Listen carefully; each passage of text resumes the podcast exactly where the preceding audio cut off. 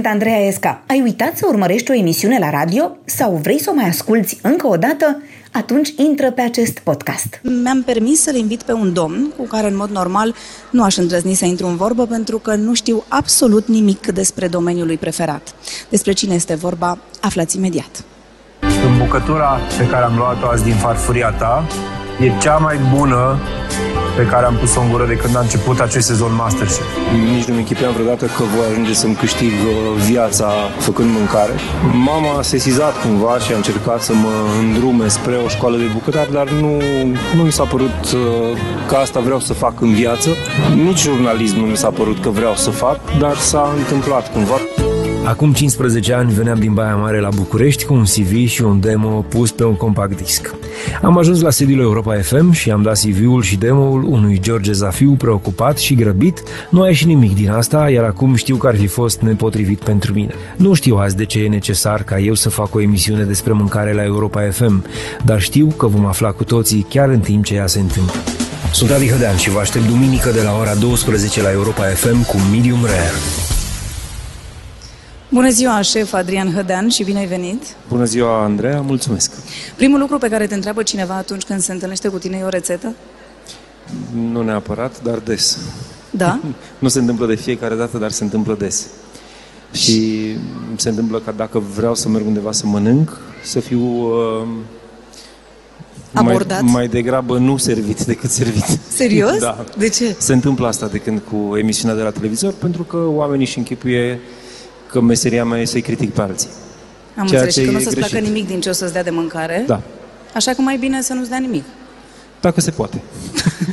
Dar tu ce ți-ai dorit Beți să și te... dumneavoastră un pahar cu apă și Da, da. mergem împreună undeva. Și acum știi cum e, poți să zic că și dacă nu-ți place apa asta și vrei alta apă, adică nici așa nu e bine.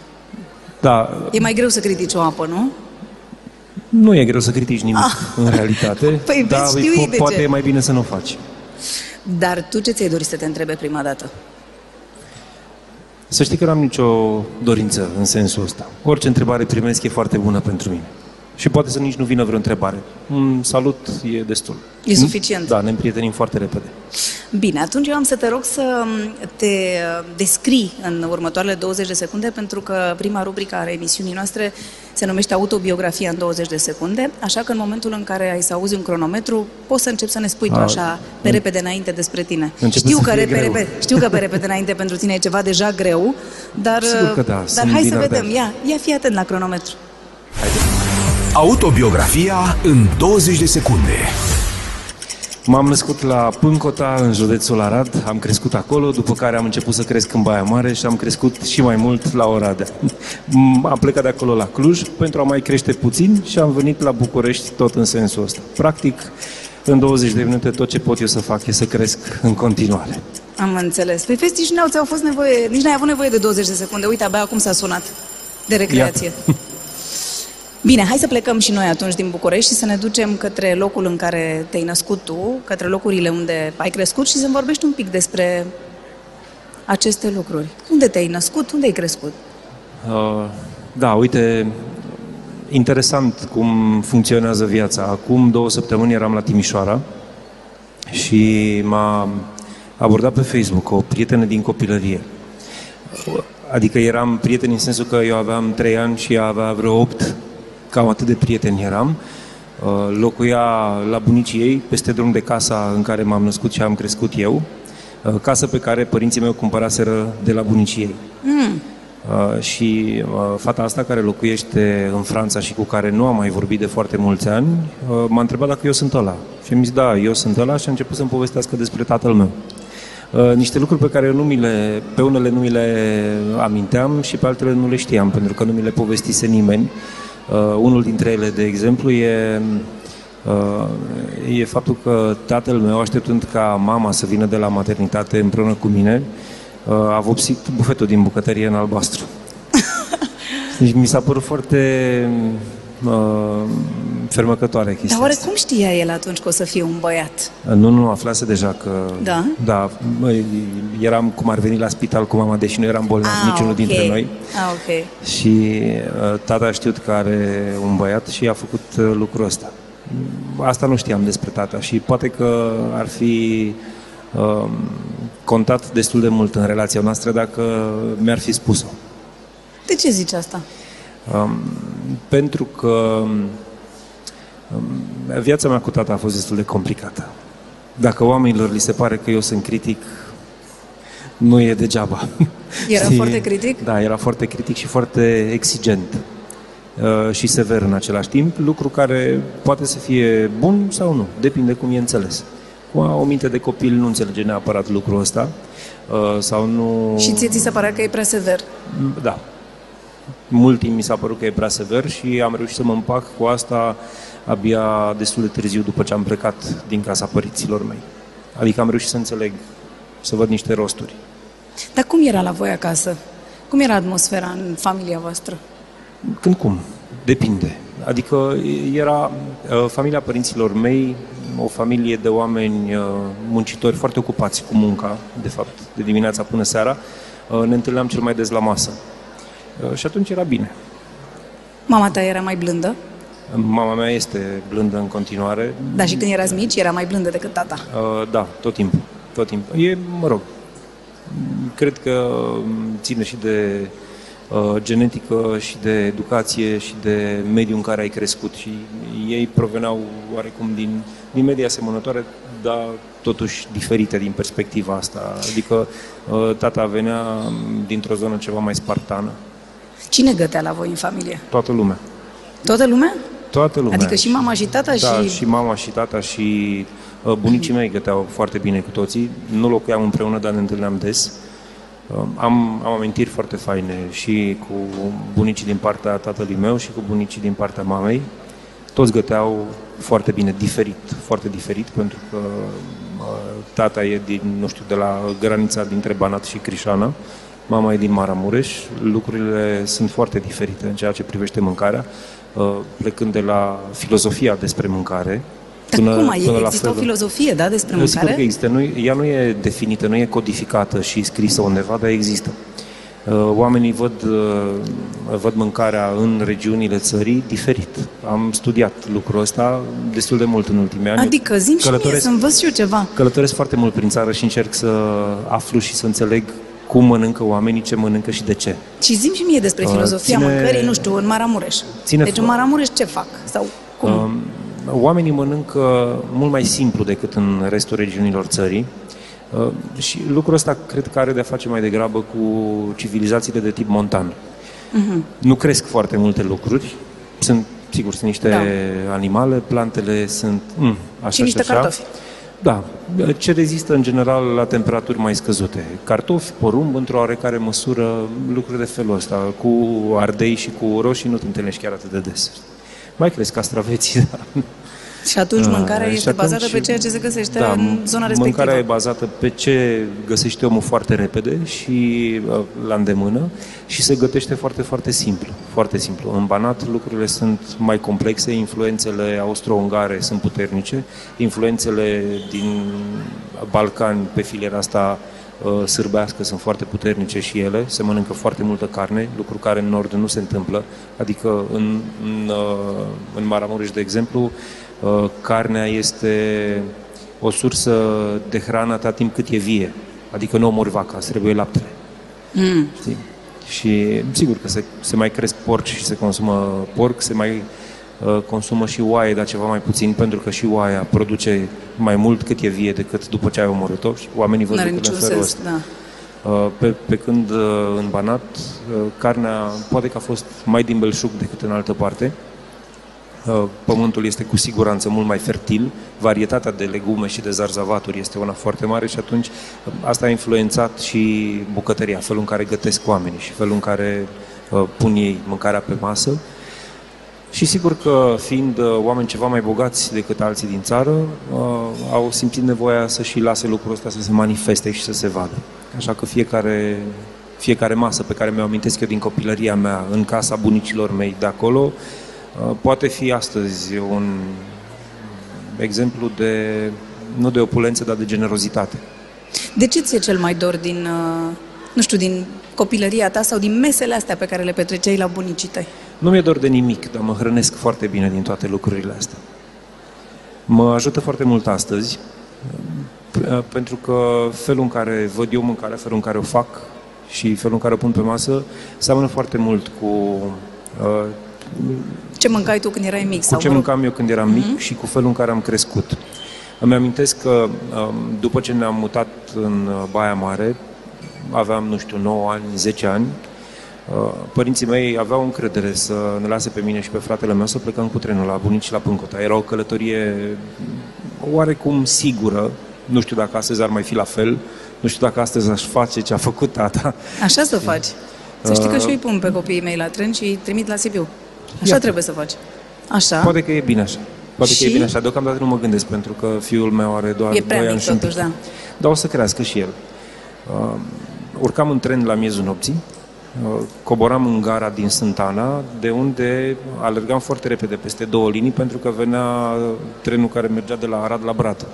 Asta nu știu dacă și... era foarte bine, dar așa, da? Nu aveam de les. N-aveai cum Asta altfel, era situația. Da? Trebuia să ne potrivim pasul după mersul trenurilor. Uh, urcam în trenul ăsta de Arad-Brad și coboram trei stații mai încolo, la Pâncota. Pâncota care e foarte aproape de Șiria și foarte aproape de Podgoriile de la Mini și e o zonă uh-huh. foarte interesantă. Uh-huh. Mergeam la Pâncota și bunicul nostru ne aștepta în gară, o gară absolut fermecătoare, străjuită de niște castani enormi, cred că au 500 de ani castanie, sunt foarte, foarte mari, gara e foarte mică, era vopsită mereu uh, în niște culori foarte vii, e frumos, ca dintr-o poveste. Uh, mergeam la bunici acasă, ultima casă în care au locuit bunicii mei era chiar pe strada Gării, adică foarte aproape, uh-huh. uh, și uh, bunicul meu punea mâncarea pe masă. După ce am mai crescut, primeam și cafea. Mm. Până când aveam 9, 9 ani, 10 ani, nu primeam cafea, primeam cacao cu lapte sau cafea cu lapte, în cel mai bun caz. Uh, dar primeam o pâine foarte bună care se cocea în cuptoarele din Sântana, adică acolo unde coboram noi din tren și care pe șosea era destul de aproape. Uh, o pâine foarte mare, 4 kg, 5 kg, foarte poroasă, nu prea întâlnești pâine din aceea astăzi. Dar era din cartofi rar. sau din... Uh... Nu, era o pâine nu, din făină pâine de grâu, făină. nu avea cartofina, nu prea uh-huh. se face pe acolo. Uh-huh. Uh, era o pâine pe care uh, bunicul meu ungea cu unt, un strat foarte subțire de unt. Și cu zahăr. Și peste care punea miere, ah. pentru că bunicul meu avea stupi. Mm. Punea, punea miere din stupii lui și era o pâine foarte, foarte bună. Și pe lângă asta, uh, cârnați făcuți de el și salam făcut tot de el, adică făcea o mezelărie de casă foarte, foarte bună, creștea porcii cu multă grijă, avea și tehnică, pentru că știa cum să-i hrănească pentru ca ei să acumuleze exact atâta grăsime cât trebuie și exact atâta carne, carne cât trebuie. Era o, o școală întreagă chestiunea asta. Uh, și mâncam mezelăria asta de casă, după care, dacă eram rupți de somn, mergeam și dormeam puțin, de obicei se întâmpla asta, Uh, apoi ne trezeam și plecam la piață. Ajungeam de obicei în weekend. Iar în Pâncota, cred că și astăzi, piața e sâmbătă. Uh, există o piață foarte mică pe care oamenii o frecventează în fiecare zi a săptămânii și de unde mai pot să-și cumpere un nou, o legătură de ceapă verde sau mai știu eu ce, uh, dar piața adevărată era și cred că a rămas și astăzi în ziua de sâmbătă o piață foarte mare, uh, era și un târg de animale și îmi amintesc că bunicul meu din Maramureș venea uneori la Pâncota doar pentru târgul ăsta de animale. Bunicul meu creștea cai și lucra la pădure cu cai și era foarte interesat de subiectul ăsta uh, și Pâncota era o piață în care se vindeau și se cumpărau cei mai frumoși și mai puternici cai din România în vremea aceea, când eram eu copil. Dar există vreo rețetă, de exemplu, de la bunicile tale pe care o faci tu acum sau, mă rog, o reinterpretezi cumva și te gândești de fiecare dată când o faci, uite... Da, mai fac din când în când uh, un uh, guiaș de oaie cu leuștean foarte mult, pe care o făcea bunica mea din Pâncuta.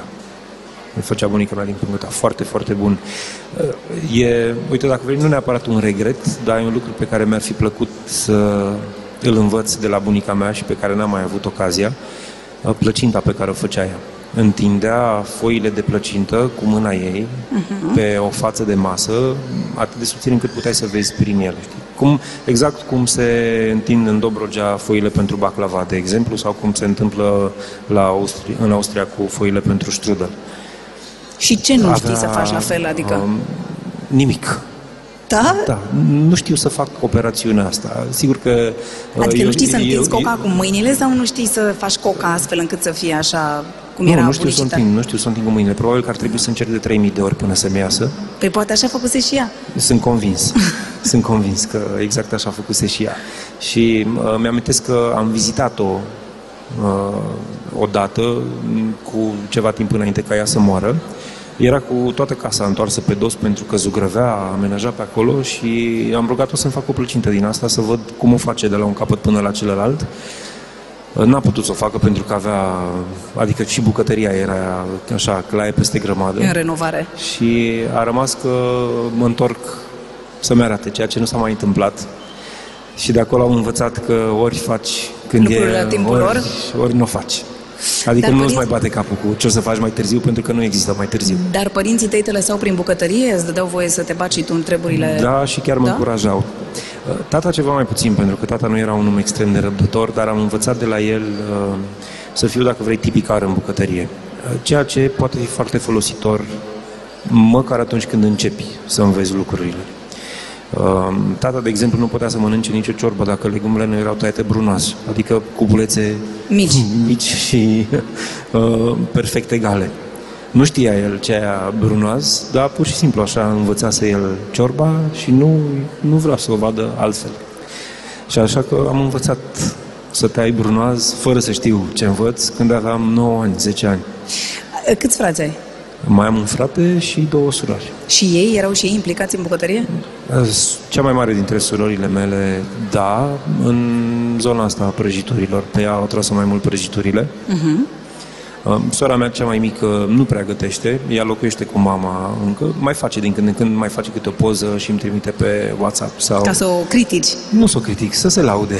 Da? și uh, îi iese, mai face rețete de pe blogul meu.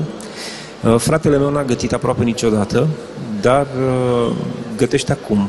Și mă mai sună din când în când să-mi spună, uite, am o bucată de carne din asta sau din asta, învață-mă.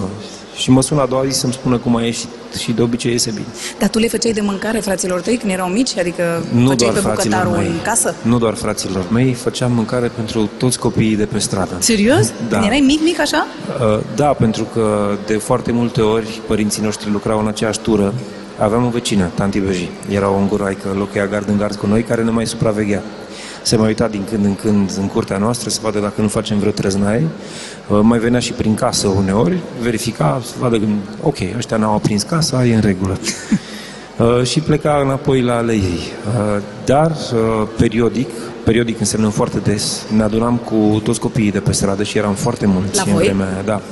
Eram foarte mulți, foarte mulți, nu știu, 15-20 de copii, lucru pe care nu prea îl întâlnește astăzi pe strada pe care locuiește mama mea.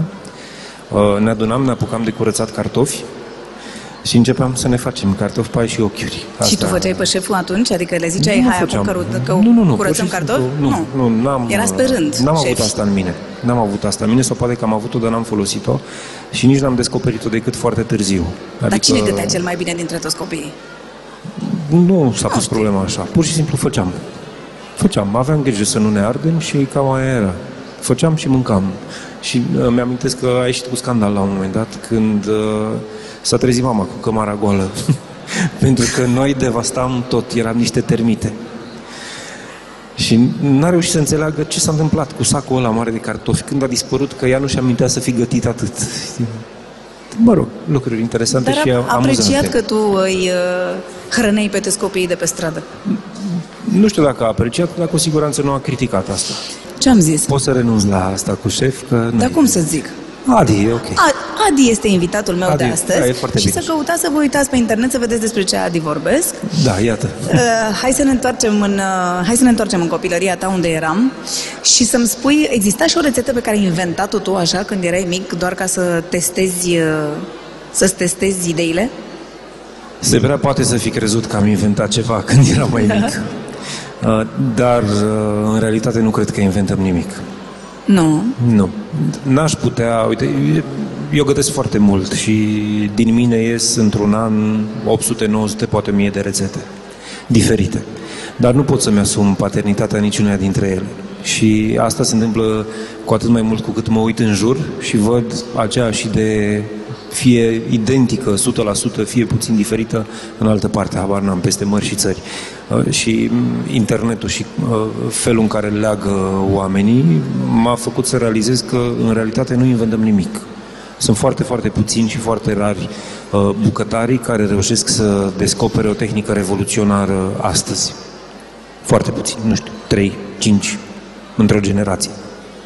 Dar um, zahărul ăla ars cu nucă pe care îl făceai tu pentru frații tăi era inventat de tine sau nu, era Nu, era inventat de mine, nu. Nu, nu, nu. Era o chestie pe care o mai primeam de la bunica din când în când, uh, pe care mama ne-o făcuse de câteva ori și am zis că pot și eu. Și, de fapt, și astăzi mi se întâmplă să fac așa. Văd un lucru și zic pot și eu și încerc să-l fac. Uneori mi iese, alteori nu, dar măcar știu. Să știi că am vorbit cu sora ta și ea mi-a povestit despre cum le făceai zahăr ars și cum erai tu șeful ei și cum ești șeful ei și astăzi deja v-am spus să nu-ți mai spun șef. Ia să vezi ce zice ea. Ia să aud. Foarte plin de energie și determinare și chiar se poartă ca un frate mai mare, foarte protectiv și grijoliu. Îmi atrage atenția de fiecare dată când fac ceva ce mi se pare lui că nu e potrivit. chiar și acum.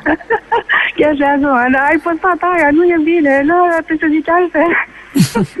Îi plăcea da. să gătească de atunci, de când era mic, se juca... Da. Da? da, și ne făcea zahăr ars. Câteodată ieșea, câteodată nu. Cât era de mic atunci când vă gătea zahărul ars?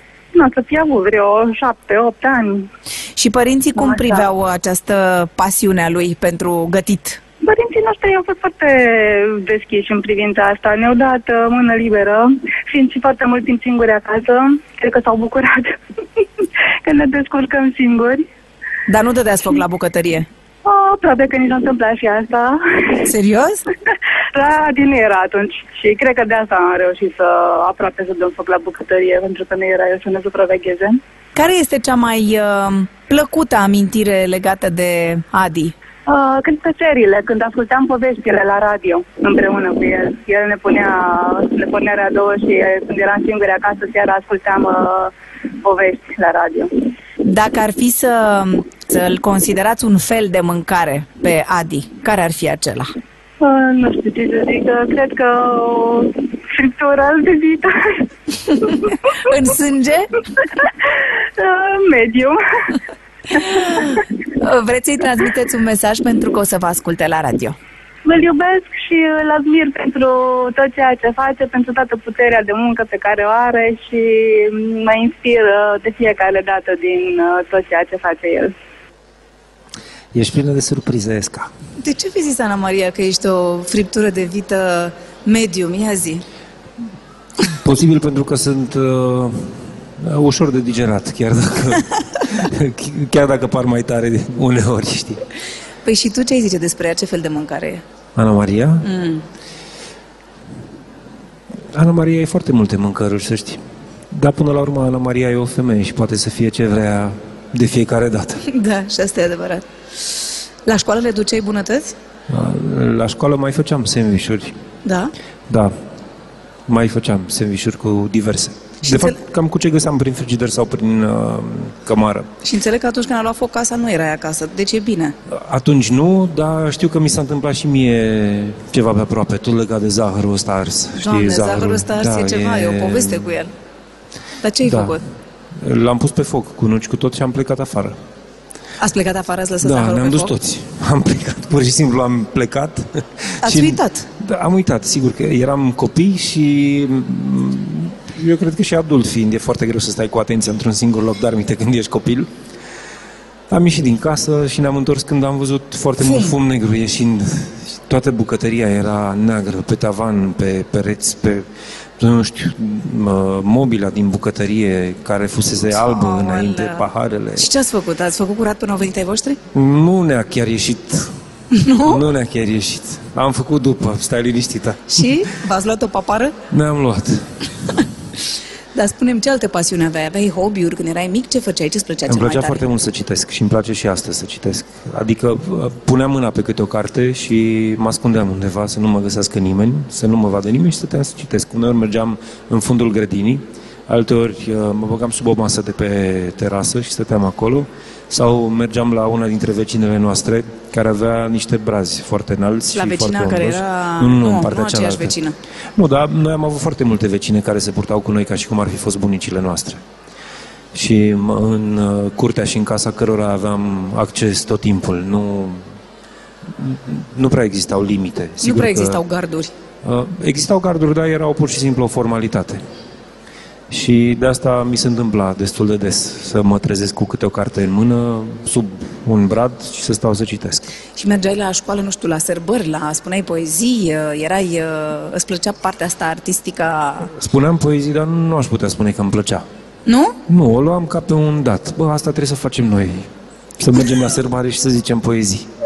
Și mi-amintesc prima, uh, prima serbare, cred că e e prima serbare, pri- serbarea de la terminarea clasei întâi. Ai uitat Uh, poezia? Eram, uh, aveam un cuplet împreună cu unul dintre verii mei, eram în aceeași clasă. Așa. Eram îmbrăcați frumos în niște uniforme de, nu știu, de tâmplari sau ceva de felul ăsta. Uh, aveam și niște unelte în mână și trebuia să ne spunem noi poezia, Respectivă. da, Și? pe care am uitat-o în mod evident și uh, nu mai eram sigur niciunul dintre noi și am început să ne certăm pe tema poeziei. Pe scenă? Da, pe scenă, în fața tuturor, era în curtea școlii. Sigur că toată lumea s-a amuzat. Uh, Pentru noi nu era amuzant, pentru că luam momentul foarte în serios, dar până la urmă ne-am împăcat. Dar erai un copil cu minte? Adică făceai prostii așa, ieșeai copiii, nu știu, la... Um, Nu Făceai boacăne sau nu? Nu, nu prea făceam boacăne. Deci nu au avut așa mari probleme ai tăi cu tine când erai mic? Nu cred că au avut probleme deloc. Nici adolescent? Poate că griji și-or fi făcut, dar nu neapărat le împărțeam. Știi, adică le țineau pentru ei mai mult. Unde ai mers la liceu? Era un liceu de electrotehnică în Baia Mare, Mhm. pe care l-am ales după un criteriu foarte înțelept. Acolo mergea vecinul meu de peste drum. Corect. Mi se pare Și foarte corect. da, cam așa a fost cu liceul meu. Pot să spun că după clasa a treia nu mi-a mai plăcut cu adevărat nici măcar o singură zi de școală și am făcut foarte multe după. După clasa a treia primară? Da. Da, Dar ce da. s-a întâmplat în clasa a treia? Nu știu, nu, mi- nu mi-a mai plăcut. La școală? Mă, mă plictiseam foarte tare. Știi, am, aveam uh, o viteză foarte mare la a asimila lucruri uh, și în același timp eram foarte selectiv. Asimilam doar ce mă interesa pe mine și mi se părea că școala încearcă să mă îngrădească, lucruri pe care îl și făcea de altfel. Și să te învețe lucruri pe îl care tu face nu și vrei să astăzi. le Da, nu eram înveți. curios. Nu eram curios, nu mă interesa și de asta pentru mine a fost un chin. Dar la liceu de electrotehnică de ce te-ai dus? Să erai oarecum atras de asta sau pur și simplu trebuia să alegi un liceu? Trebuia să aleg un liceu și, adică nu trebuia, aș fi preferat să fac un liceu. N-am, uh, n-am avut niciun fel de plan. Uh-huh. Altul decât la că vecinul meu de peste drum mergea acolo. Da, tu dacă uitai poeziile, spunem cum cucerai fetele pe la liceu, deci nu le spuneai poezii, nu? Nu prea. Nu, nu? Și nici nu prea le cuceream, să Nu spun te drept. cred. Asta, Serios? Da, asta a venit în viața mea ceva mai târziu. Dar de ce? Erai timid? Da, sunt și acum foarte timid. Și cum? Dar n-ai avut o iubită în liceu de care te-ai îndrăgostit nebunește ca orice băiat? M-am îndrăgostit nebunește ca orice băiat, dar nu era iubită mea. Dar bine, nu era iubita ta, dar mă rog, asta nu contează. Era iubita, cu- era și ea o fată, nu? Era iubita cuiva. Era iubita cuiva. Mă rog, Și? da, mă, nu Ce ai știu. făcut? Adică i-ai Adică- spus, măcar știa? Sau... Nu, nu știa. Pentru Ah, că eram nu foarte știa. timid. Mai spre finalul liceului uh, am început să mă împrietenesc. Cu ea? nu cu ea, cu Ah. alte fete care erau la postliceală deja Așa? uh, și care se pricepeau să spargă gheața în locul meu. Am înțeles. Deci tu stăteai și așteptai. Nu neapărat. Nu așteptam, dar uh, îmi convenea dacă se întâmpla. De la liceu încotro ai luat-o? Uh, De la liceu m-am dus la o școală postliceală, De? În școală postliceală de ce? management. De ce? De management. Da. Există școli postliceale de management? Acum nu știu dacă mai există poz, școli postlicele, dar atunci existau și nu m-am dus la școala postliceală pentru că m-ar fi interesat foarte tare. Managementul? Uh, începusem să lucrez în radio. și- Deja, din da, liceu. Uh, încă eram în liceu când am început să lucrez în radio, aveam 17 ani. Unde? La ce radio? Uh, radio Contact în Baia Mare. Mhm. Și începusem să-mi placă foarte tare radioul. Doar că după o vreme a venit statul român care mă chema în armată. N-am mai vrut să mă despart nici de radio, nici de colegi, nici de felul ăsta de viață și o Te-ai soluție... gândit să fentezi cumva armata? Da, o soluție de a fenta armata era fie să faci pe nebunul, fie să faci școală. Nu m-am prea priceput să fac pe nebunul și am zis hai că încerc cu școala și am început să merg la școala asta care nu, nu-mi plăcea, îți dai seama că Nici nu-mi ea? plăcea. Nu-mi plăcea deloc, dar Da. da. îmi plăcea mai mult decât armata sau decât ideea de armată. Și la un moment dat, după ce a dispărut pentru o vreme amenințarea stagiului militar, am renunțat și eu la școală. Îmi amintesc că directorul școlii um, era un domn foarte simpatic, nu mai trăiește astăzi. Uh, domnul Șanta a fost și directorul Teatrului uh, de Stat din Baia Mare, um, căruia, cu care aveam o relație foarte deschisă uh, și căruia i-am spus că vreau să plec de la școală și a zis, o, e în regulă, nu-ți face griji, du-te, că până la urmă probabil că nu asta e craca pe care trebuie să se așeze stolul tău. Dar la radio îți plăcea? Cum ajunsesei la radio? Cum a fost perioada aceea? Mi-a plăcut radioul de când mă știu, din totdeauna. Mă, Și mă, ce trezeam, mă trezeam cu radio, uh, cu radioul pornit în casă, pentru că tata se trezea și pornea radioul. Uh, și am ajuns să îndrăgesc vocile de la radio. Le știam pe de rost, știam generice, jingle-uri, ascultam Radio România pe vremea aceea când eram copil. Uh, radiourile comerciale au apărut destul de târziu, adică eu eram aproape de terminarea liceului când uh, a început să emită Radio Cinemar Baia Mare. Cred că a fost prima stație locală din țară. Și tu la radio acolo ce făceai? Deci te-ai dus să faci ce? Aveai o emisiune sau aveai, erai DJ sau ce Da, făceai? eram DJ la radio și puneam muzică și vorbeam despre muzica aia. Uh, planul meu a fost să mă duc la Radio Cinemar, ăsta uh-huh. fiind primul radio deschis în Baia Mare. Avea o emisie 24 din 24, aveau foarte multe emisiuni. Uh, în liceu am făcut o stație de radio în școală, la atâta bun a fost și liceul meu de electrotehnică. Am făcut o stație de radio în școală împreună cu un coleg ceva mai mic și mai priceput la tehnică decât mine și ne jucam în pauze, ne jucam de radioul. Și mi-a intrat uh, în cap ideea că aș putea să o fac de adevăratele, nu doar în joacă. Ca o profesie.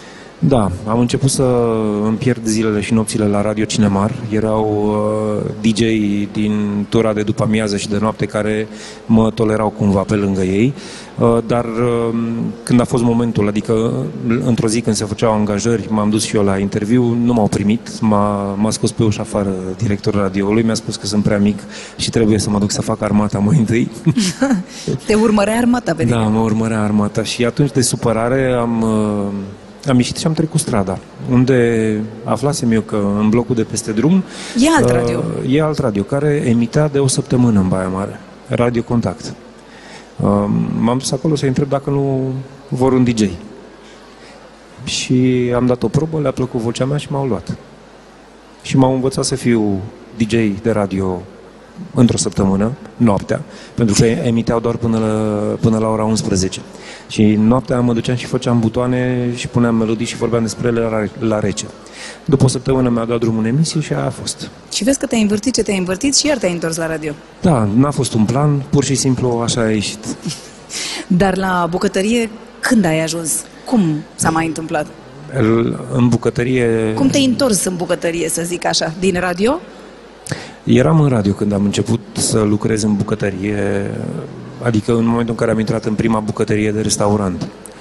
Aveam 19 ani uh-huh. și uh, radioul, care nu mai era Radio Contact, mă ajunsesem până la urmă la Radio Cinemar, după un an de Radio Contact, așa a mers. Uh, avea sediu într-un hotel, uh, care hotel avea la, resta- la, la parterul un restaurant. Era restaurant și pizzerie. Uh, făceau pizza la vedere, adică Un cuptor așa, din de ăla față deschis, cu toată da. lumea. E, nu, era un cuptor electric cu două vetre, dar toată acțiunea se petrecea în sală, cum ar veni. Uh, Eu îmi pierdeam foarte mult timp în locul ăla, după amiaza, după ce ieșeam din radio. Făceam matinal. Și te-a fascinat imaginea asta? Uh, Nu m-a cuptorului, fascinat, pur și nu? simplu pierdeam vremea. Ah, ok. Că ce să faci la 19 ani? Da. Faci ce-ți place da. și pierzi vremea. Da, da, da.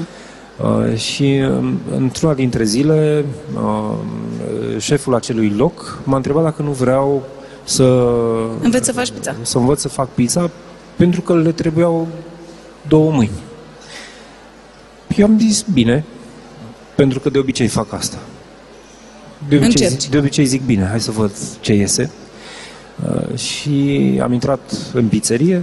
În trei zile m-au învățat să, fi, să fac pizza așa cum o făceau ei și Deci am se rămas învață să mai greu lucrez. decât să faci radio. Asta am înțeles. Da? În trei zile ai învățat să faci pizza și într-o noapte să fii DJ. Bine, așa. Mă rog, cam așa. Uh, și am rămas să lucrez acolo și am lucrat uh, aproape un an. După care am plecat în altă parte și am tot intrat și am ieșit uh, prin bucătării. Da, acolo pentru crezi că, ți-ai mi-a făcut plăcut școala, foarte nu? tare. Adică acolo am ai început. învățat mult? Mhm. Nu, acolo am început. Pentru că, si- sigur că găteam acasă, găteam în familie, la un anumit nivel și după anumite rigori. Când ai în față niște oameni care vor să mănânce acum repede, uh, la timp cald și de toți banii pe care i-au plătit, e puțin diferit. Adică apare o presiune pe care uh, nu putea să mi ofere nici măcar uh, taică cu toate tipicările lui. Dar există bucătari care ți-au marcat parcursul pe care i-ai în minte mereu? Sunt foarte Când te- mulți. Da. Sunt, sunt foarte mulți bucătari care m-au ajutat de adevăratele. Unii, pe unii dintre ei nici măcar nu i-am întâlnit. Unii mă ajută și astăzi fără să-i fi întâlnit vreodată în viața mea. Uh, da, uite, un, uh, un bucătar de care îmi amintesc cu drag e o doamnă, Rodica Boroș, din Baia Mare. Ea avea un restaurant foarte aproape de televiziunea la care lucram. Pentru că după aia ai ajuns la Și, televiziune. uh, Da, oamenii ăștia care aveau radio aveau Ah, și o aveau televiziune. Ok. Și într-o zi m-au pus să fac o emisiune la televizor. O emisiune de gătit, pentru că știau că îmi place să gătesc. știi? Aia- Ăla, ăla era toată calificarea mea. Ție îți place să gătești, trebuie să faci o emisiune de gătit. Cam așa mergeau lucrurile în vremea aia. Să știi că și în vremea asta merg tot așa. Nu? N-ai observat? Ba da, dar Tu n-am faci vrut o să emisiune spun. de gătit. Am observat, dar n-am vrut să spun. Așa? Și te-a chemat să faci emisiunea? m- M-au pus să, f- nu m-au chemat, m-au pus să Ah, fac m-au această pus, da. emisiune, care era live, o oră pe zi, de luni până vineri. Doamne. Aveam o masă, un aragaz pe care l-am luat împrumut, nu aveam nicio ustensilă, niciun vas, nimic, nimic și nu știam să gătesc. Nu e adevărat adică că nu știai să gătești. ș- Știam să gătesc, dar nu la... Nu la televizor. Nu, nu la pretențiile pe care le aveam eu de la mine, în realitate. Și uh, foarte aproape de televiziune, adică pe aceeași stradă, era acest restaurant unde era bucătar șef doamna Rodica Boroș, care și deținea restaurantul. Uh, ea era, încă este, uh, unul dintre puținii maestri bucătari de școală veche din România, care încă mai activează și activa cu succes la vremea aia în Baia Mare. Uh, și uh, la care m-am dus mai întâi să cer împrumut niște cratițe și un cuțit și uh, pe care am ajuns să o frecventez, pentru că mi se părea foarte interesant ce face în bucătărie și mai mult decât atât, uh, mi s-a părut fenomenal faptul că era dispusă să-mi arate și mie. Erau niște vremuri în care uh, bucătarii nu se prea arătau. Se păzea Își rețeta... păstrau secretele. Da, se, pă- se păzea rețeta cu sfințenie de parcă asta ar fi contat cu adevărat. Știi? Nu contează, rețeta nu contează, asta am învățat după, atâția- după atâția ani, că rețeta nu e importantă deloc. Dar ce e important? E important să-ți placă să faci mâncare și să înveți cât mai bine tehnic, pentru că rețetele sunt doar niște ghiduri de la care poți să te abați oricând dacă știi ce se întâmplă în fața ta. Adi Hădean, care nu mai îmi dă voie să-i spun șef, este Da, invitatul îți meu dau de voie, astăzi. doar că Bine. nu e neapărat potrivit. Bine, nu e potrivit. Când nu. o să ajungi în bucătăria mea, poți să-mi spui, da, șef, cam Da. atât. Asta nu știu dacă are să se întâmple, dar bine, șef. Au mai zis și alții. Da? Stai Da. liniștită, că ce al tău e pus deoparte. Da, uite, chiar așa, nu poți să mă înveți pe mine să fac ceva simplu, care să dau gata musafirii fără să fiu Ba, expertă? Pot. Poți să te învăț și să faci ceva mai complicat. Nu e, uh, nu e chiar atât de grav. Noi avem toate informațiile astea, dar de multe ori nu avem curajul să le scoatem la iveală. Eu am lucrat în mai multe rânduri cu uh, oameni care nu gătesc niciodată. Oameni care sunt uh, directori sau șefi în diverse companii mari și care lucrează munca lor de dimineața până noaptea și care nu, nu gătesc niciodată. Și pe care îi iau, îi duc într-o bucătărie și îi ajut să facă mâncare. Îi ajut în sensul că le spun ce să facă și ei sunt uimiți la finalul unei zile când constată ce meniuri complexe și savuroase pot să iasă din mâinile lor fără ca eu să pun mâna pe ceva. De asta sunt convins că pot Da, o să mă înveți te un învăț și desert pe să tine. fac sau un fel principal? Poți să te învăț și un desert, deși nu e chiar domeniul meu. Nu sunt atât de atras de, de deserturi. Mai degrabă sunt atras să le mănânc. Da. Patiseria Asta e o... pot să te înțeleg aici. Patiseria e o, o ramură a bucătăriei, dacă vrei, care mie mi se pare fascinantă, dar prefer să rămân așa, adică să mi se pară fascinantă, să rămân cu gura căscată când văd niște oameni pe care eu îi socotesc genii, făcând tot felul de lucruri din zahăr, făină, ouă și ciocolată sau fructe. Și cam atât. În rest, uh, în zona asta patiseriei pot să spun că am, limit, limitele sunt destul de aproape de mine. Mă aventurez și mă mai joc din când în când, dar mi se pare mult mai interesant să, să fac lucrurile care îmi vin natural. Să știi că o să te contrazic aici, pentru că eu am vorbit cu un bucătar care ți-a fost ție aproape și pe care îl cheamă Mircea Groza și care mi-a povestit despre cum v-ați cunoscut și despre faptul că tu faci lucruri foarte bune și în această zonă unde tu zici că nu ești la fel de bun. Ia să vezi ce zice el. Ne-am cunoscut la o expoziție de produse tradiționale la Facultatea de Agronomie din Cluj. Exact așa a fost într-o iarnă în urmă cu mulți ani. Eu făceam poze, el făcea poze, am intrat în discuție și pur și simplu așa a fost o apropiere care acum mi se pare firească. Atunci era chiar o ciudat că doi străini să comunice perfect din secunda a doua după ce ne-am întâlnit. E un băiat fain, e un băiat care în primul rând ține la tradiție și are mult respect pentru tot ceea ce face și eu cred că asta m-a atras la el. Ce credeți că a învățat uh, de la dumneavoastră? Cred că fiecare am învățat unul de la altul. El cred că a învățat de la mine felul de a găti simplu, țărănește și de a folosi tot ce e mai bun în grădina noastră. Și să știți că și acum mă sună și mă întreabă mici secrete, mici detalii despre bucătăria tradițională, despre alimentația țărănească.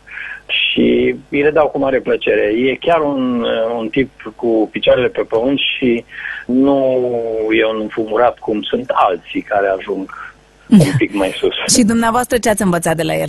Eu am învățat probabil pus un blid, ca să zic așa.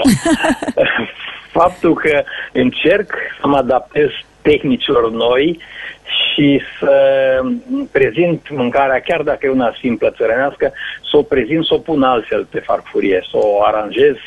Ce credeți că face el cel mai bine? Ce gătește cel mai bine sau cel mai bun? Vreau să spun că exersează foarte mult și e ambițios până nu iese o mâncare, nu se dă bătut. M-a surprins cât de multe știe despre coptături, ca să zic așa, aluaturi, plăcinte, pancove, cum să spunem noi gogoșilor, chiar și prăjituri, ca prăjiturile de la țară. Asta cred că și influența mamei sale. Vreți să-i transmiteți un mesaj pentru că o să vă asculte la radio? Păi i-aș transmite în primul rând sănătate, să aibă grijă de la micu și de frumoasa lui soție, să fie sănătos și să ne încânte și în continuare cu tot ceea ce face. Și să nu se schimbe, să fie tot așa cum a făcut până acum. Deci te știi în coptături, vezi? Coptături, a zis că se Da, cheamă? da, da, coptături. Adică asta e tot ce înseamnă aluat, nu? Practic, da. Da, uite, Vezi? uh, Mircea Groza e um, unul dintre mentorii mei. Um, cred că întâlnirea dintre noi a fost așa sub niște auspicii foarte benefice, uh, pentru că de atunci nu ne-am mai chiar despărțit.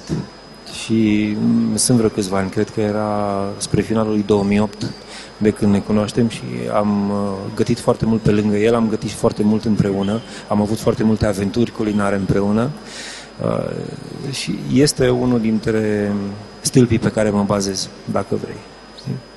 Știi? E adevărat că îl mai sun și acum și îl întreb lucruri? Da, da, îl sun Știi că l-am de întrebat fiecare dată când am la- o nelămurire, știi, dacă vrei, Mircea Groza e uh, legătura dintre mine și bunicii mei care nu mai există. Pentru că el este cu siguranță mai tânăr decât bunicii mei, dar a apucat mult mai bine vremurile alea și pe lângă asta uh, cunoaște foarte bine tot ce înseamnă bucătărie tradițională din România, nu, nu neapărat românească, ci din România. Știe foarte bine uh, bucătăria etniilor și studiază asta încă de la, uh, plecând de la Imperiul Roman încoace și e una dintre enciclopediile mele preferate.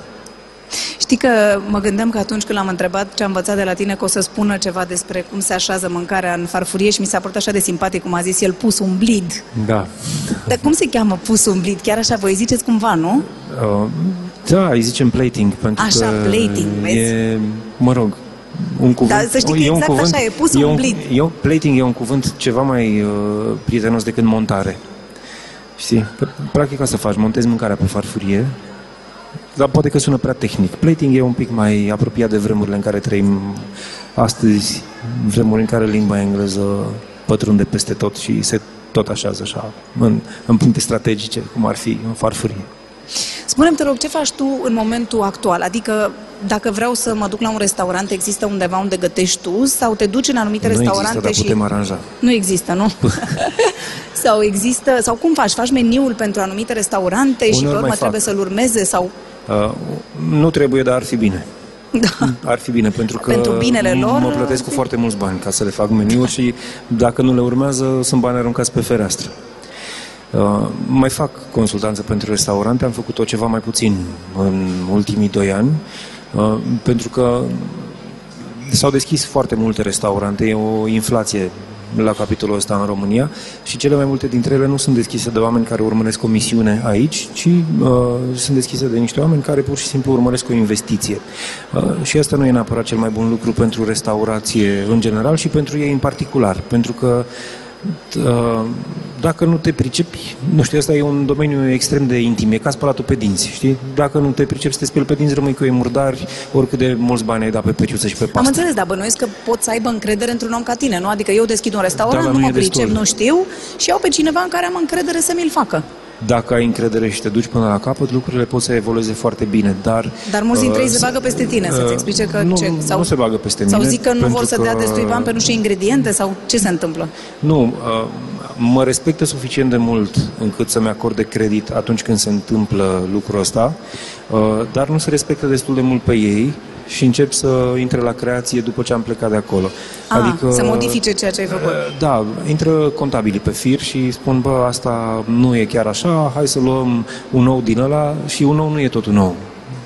Un kil de făină nu e tot un kil de făină, adică lucrurile uh, au nuanțe și uh, mai mult decât atât, dincolo de ingrediente, uh, oamenii, unii dintre ei învață asta, sunt conștienți și au succes în continuare, cei care nu reușesc să învețe că uh, cel mai important motor al unui restaurant e bucătarul care lucrează în el, nu consultantul, uh, pierd. Adică pe lângă faptul că mă aduc pe mine acolo să lucrăm împreună, să dezvoltăm un meniu, să-l implementăm, să ne antrenăm împreună, uh, ei trebuie să investească foarte mult în omul care rămâne după mine. Și când spun să investească foarte mult, nu înseamnă să-i dau un salariu mare, ci să-l ajute să se dezvolte și ca persoană și ca bucătar. E foarte important lucrul ăsta. Oamenii care lucrează pentru mine sau bucătarii care au lucrat pentru mine de-a lungul timpului au fost încurajați, i-am încurajat în permanență să meargă, să vadă. Știi? E, e, e o O investiție de lungă durată, nu neapărat, nu? da, adică pe termen există, lung. există o preconcepție sau o părere foarte greșită care spune bine mă, eu mi antrenez oamenii și după aia pleacă. Da, lasă-i să plece. Nu, nu, nu-i lăsa să plece, trimite-i. Trimite-i să plece, să se deschidă. Ca să fie din ce în ce mai informați. E foarte important pentru un bucătar tânăr, de exemplu, să scoată capul din găleată și să vadă lumea din jur, pentru că până la urmă, chiar dacă nu se întoarce la tine, se întoarce tot în piața asta din care a plecat și uh, ajută la uh, construirea unui mediu competitiv real și asta te ajută și pe tine, dacă nu indirect, adică dacă nu direct, ajută indirect, pe termen mediu și lung. Dar trebuie să gândești, uh, cred eu că e foarte bine nu neapărat să stai cu, cu mintea în ziua de mâine, dar să te gândești că s-ar putea să trăiești încă 20 de ani și să duci business-ul ăsta cu tine. Dacă vezi restaurantul uh, ca pe o misiune în felul ăsta, sunt foarte mari șanse să ai succes. Dacă e doar o investiție de hit Pe and termen run, scurt, da. nu, nu se va întâmpla. La ce te-a ajutat experiența Masterchef? Experiența Masterchef m-a ajutat să mă uh, descoper pe mine puțin mai bine. Uh, și mă refer acum la partea asta legată de uh, critică și de relația cu oamenii. Uh, pentru că e sigur că eu l-am moștenit pe tatăl meu în ceea ce privește înclinația asta către critică și către uh, un anumit soi de rigoare când vine vorba de niște lucruri, pentru că nu sunt riguros în toate. Altfel sunt destul de împrăștiat. Nu, e, nu sunt așa mereu, știi? N-am nevoie ca toate cămășile mele din dulap să fie uh, călcate și așezate într-o anumită ordine. Da, când e vorba de mâncare, poate sunt mai, uh, sunt mai tipicare. Uh, Masterchef m-a ajutat să mă reevaluez din perspectiva asta uh, și m-a ajutat să mă uit la oamenii din fața mea ca la mine. Asta e bine și e rău. E bine pentru mine, pentru că simt că viața mea e mult mai bună dacă pot să mă uit la tine ca la mine, uh, dar nu știu dacă e neapărat atât de bine pentru formatul emisiunii. în orice caz, știu că ai foarte mulți fani și o să vreau să te pun acum să asculți pe, să-l asculți pe unul dintre el, care nu neapărat uh, ți este fan pentru că te-a văzut la Masterchef, dar cu siguranță te iubește foarte mult. Ciprian Tătar.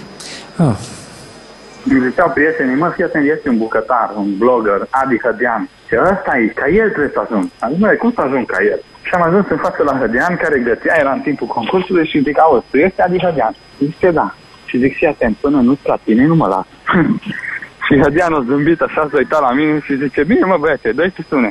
Și a trecut ceva timp, eu m-am apucat să învăț, ajung și eu bucătar și îl văd pe Hădean în, în supermarket și nu aveam schimbat numele de telefon și fac cu mâna. Și ce mă, vii să gătim împreună. Și de atunci suntem cei mai buni prieteni. Dar ce vă place cel mai mult la el? Că mă privește în ochi. Și îmi zice, tătarule, iară te alerg. Iar nu mă ascult. Dar ai timp. Zice că oricum trăim veșnic. Îmi place că are cuvânt. Și pentru mine cuvântul e cel mai important, să știi. Am avut o încercare mare în viață. Și în momentele alea Hădean a venit la mine și o frățioară. Eu îmi vând și mașină și aia, îți dau bani, te duc. Am avut un cancer, știi? Hădean a fost lângă mine fiecare secundă, știi? Nu pot să uit asta. Uite, azi, azi noapte am fugit 15 km. N-am putut să fug niciodată. Și mă gândeam la el, zice, când alergi, te eliberezi. O fugit și el un maraton duminică și obiectivul meu este să fug și un maraton. De ziua lui vreau să fac în 4 septembrie o surpriză să alerg 42 de kilometri. Deci pe 4 septembrie alergăm. Da, alergăm. Eu alerg și acum, după emisie, mi-am adus hainele în rucsac, intru undeva, mă schimb și ies să păi fac da, două ture ture de la în Hrăstrău. Da. Uh, uite, Ciprian, pe lângă că e prietenul meu, e și el unul dintre mentorii mei. Uh, el nu era bucătar când ne-am întâlnit noi, dar și-a dorit foarte tare să facă asta și l-am încurajat și l-am văzut depășindu-mă. Și după aia am început să mă țin după el. E frumos Uh, asta. Da, e o chestie foarte faină care se întâmplă între noi. Este uh, mult mai nebun decât mine când vine vorba de mâncare și mă inspiră foarte mult. Spune-mi, dar tu mai ai timp pentru familia ta, că te văd toată ziua plecat prin toată țara. Ai timp? Sigur că da. De multe ori familia mea vine cu mine, dacă nu vine, vine o cât se poate de repede înapoi. Soția E- ta cu ce se ocupă? Soția mea se ocupă cu mine foarte mult. se ocupă de mine, soția mea. Da, bine, acum ea nu se ocupă doar de mine, uh, se ocupă de niște lucruri de astea pe care eu nu știu cum să le definesc. Uh, face foarte multă uh, comunicare, face și un soi de advocacy pentru diverse persoane, ajută oameni, asta face ea. Dar de gătit, A- gătește ajută bine? Eu asta vreau oameni să să se știu. descopere. Gătește când are timp și când are chef. Face supe foarte bune. Da? E, da. Da, a contat Pe- asta când ai ales-o? Uh, nu, nu a contat. și nici nu cred că am ales eu, să spun drept. Cred că m-a ales Tot ea pe așa mine. ai fost? Ai rămas ca în școala generală? Deci ea a venit și a zis, uh, Nu a fost vrei chiar... să fii prietenul meu? Da, nu s-a întâmplat chiar așa, dar mi-amintesc că la prima cafea pe care am băut-o împreună am tăcut și ea a zis, mamă, uite ce tâmpit, nu ești tare să lege două vorbe. Să știi că nu a zis asta, uite ce a zis, ia să vezi. Ne-am cunoscut în, în Cluj, în, uh, cred că gătea pentru ziua unui prieten. Acolo l-am văzut prima dată și a fost un fel de dragoste la prima vedere, care încă durează. Cu ce te-a cucerit? M-a invitat odată la o cafea, după trei săptămâni sau patru săptămâni de la prima noastră întâlnire și a stat și s-a uitat la mine două ore, fără să spună nimic și m-am gândit că e destul de provocator să mă întâlnesc el și ea două ori. Cred că m-a cucerit pur și simplu cu felul lui de a fi. E altfel decât mine. E calm, e tot timpul acolo, Mă rog, cred că mă cucerește prin faptul că e mereu prezent chiar și când nu e lângă mine. Mă susține foarte mult, îl iubește foarte mult pe copil, îl iubește să fie în uh, viața noastră și pentru mine e suficient. A, și mă iubește pe mine. Cum este să ai un soț uh, șef? Provocator. Și în același timp, cred că în, uh, foarte, în foarte mult timp uiți să faci de mâncare. Da? Tu nu mai gătești acum deloc? Gătesc la solicitarea șefului. Și uh, îți dă indicații sau uh, zice ceva despre cum ai gătit? De regulă nu are voie în bucătărie când gătesc eu. Dar după aia când gustă? Păi poate să spună că nu e bună mâncarea, nu cred că ar fi sănătos pentru relația noastră. Când se supără, cum e? Când se spără e la fel. Calm. Îi se schimbă puțin uh, Sau, mă rog, apar două, trei riduri în plus pe față, dar îmi dau seama foarte repede că e supărat și încerc să amortizez ceea ce urmează. A, deci urmează și ceva. Câteodată reușești totuși să, să-l scoți din, uh, din liniștea da, lui. Da, de mai multe ori. Doar sunt femeie. Cu ce te ocupi tu ca să-l ajuți? Ei organizez restul vieții, care în restul vieții lui neartistice, adică viața lui uh, administrativă, să-i spunem așa. Mă ocup când are nevoie de firma lui, de angajați, din firma lui, de contabilități, de avocați, de discuțiile cu potențialii parteneri, practic tot. Vrei să-i transmiți un mesaj pentru că o să te asculte la radio?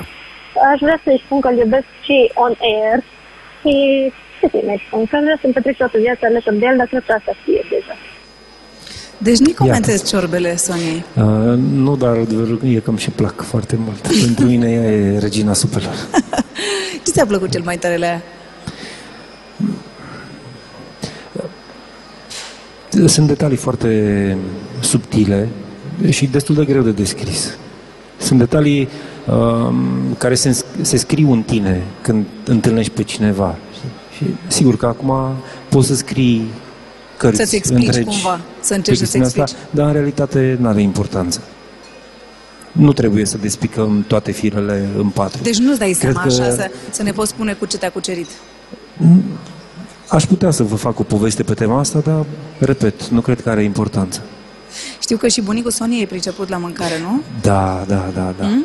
Da, e un personaj bunicul Sony. A avut o viață foarte interesantă și are în continuare. Și face mâncare foarte bine. Și cireșată? Și cireșată, și Cum e vișinată, și cireșata? afinată. E din ce? Din cireșe Din- amare? sau? Uneori e și din cireș amare. Băiatul Dar tău? gătește orice. Uite, a, noi am fost la Cluj zilele Mhm. trecute și la întoarcere ne-am oprit în Turda. Mhm. Uh, să mâncăm micul dejun, m, care a început pe la 11 și s-a- s-a terminat la 1. Seara. Și să termină seara. nu chiar, Da? dar, dar pe aproape. Uh, și uh, face orice. Tata nu face orice, de la, nu știu, ouă umplute la ciorbe de perișoare sau fripturi.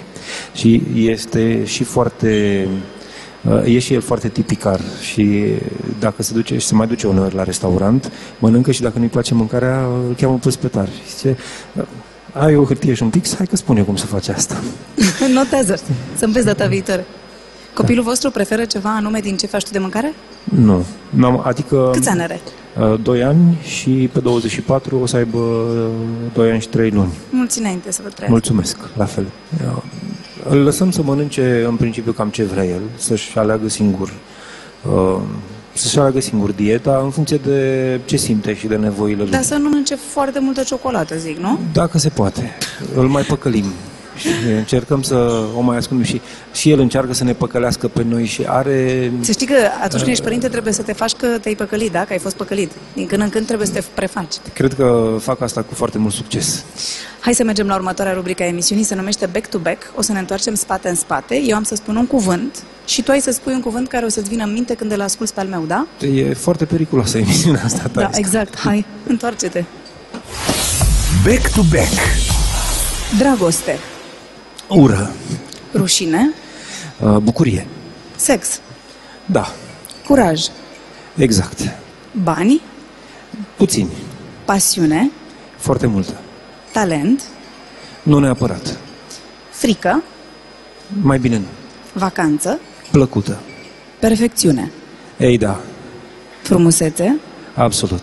familie, Sigur. muzică, Foarte multă. gastronomie. Și asta. Ai scăpat. Mulțumesc. Poți să te întorci. Tu urmărești niște food blogări pe site-uri, pe nu știu, ai unii pe care îi urmărești și tu?